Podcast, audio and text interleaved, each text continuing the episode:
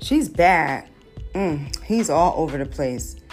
That mother ain't teaching them kids nothing. They so ghetto.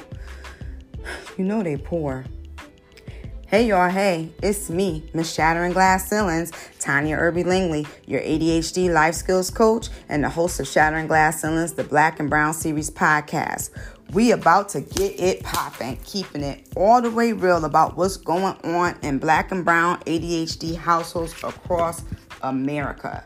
Now, don't think this is a what goes on in the home stays in the home type of podcast because it ain't it. I'm coming through with that heat. And some of y'all not gonna like what I have to say. So subscribe now so you can get the latest episode every Monday. Let's get it.